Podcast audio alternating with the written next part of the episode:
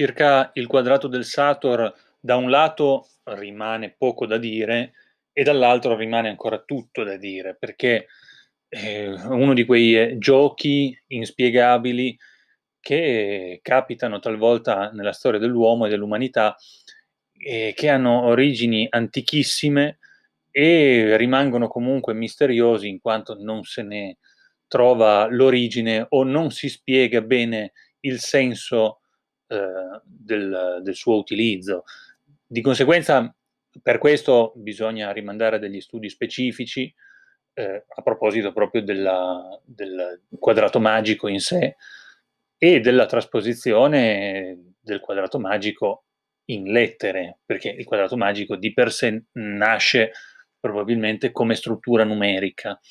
Quello che mi premeva fare dal punto di vista musicale era trovare un sistema di costruire una, uno spartito che fosse leggibile come quello del quadrato del Sator, cioè sia in orizzontale, da destra verso sinistra e viceversa, quindi anche bustrofedico, sia a colonne e sia volendo anche per diagonali, perché, perché no. Eh, l'unico sistema fattibile e possibile dal punto di vista visuale in musica era costruire una struttura modulare. Come il quadrato del Sator, se fosse incasellato in una tabella, ehm, procede in, in, a blocchi praticamente, cioè ogni lettera della um, sequenza che compone Sator, Arepo, eccetera, potrebbe essere riquadrata all'interno di una casella dal punto di vista musicale ho fatto altrettanto, cioè ho costruito delle battute eh, che corrispondessero alle singole lettere del quadrato magico. In questo modo eh, queste battute potevano essere combinate in modi differenti a seconda della loro sequenza. Naturalmente la cosa complessa era far sì che il termine di ogni battuta si agganciasse bene dal punto di vista melodico e armonico con qualunque tipo di battuta successiva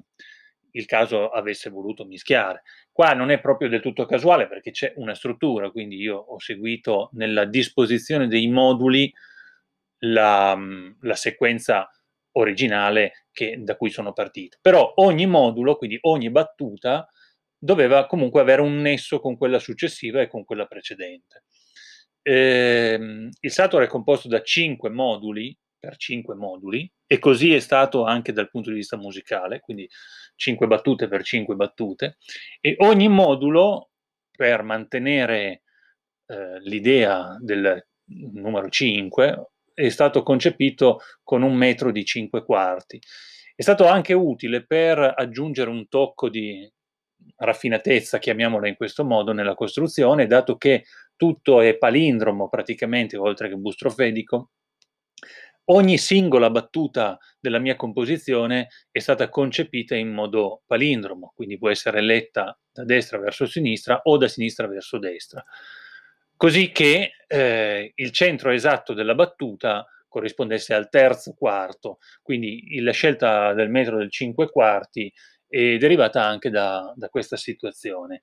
Eh, ci sono stati esperimenti nella storia di costruzione del Saturn, ma non in questo modo. Quindi la storia della musica ha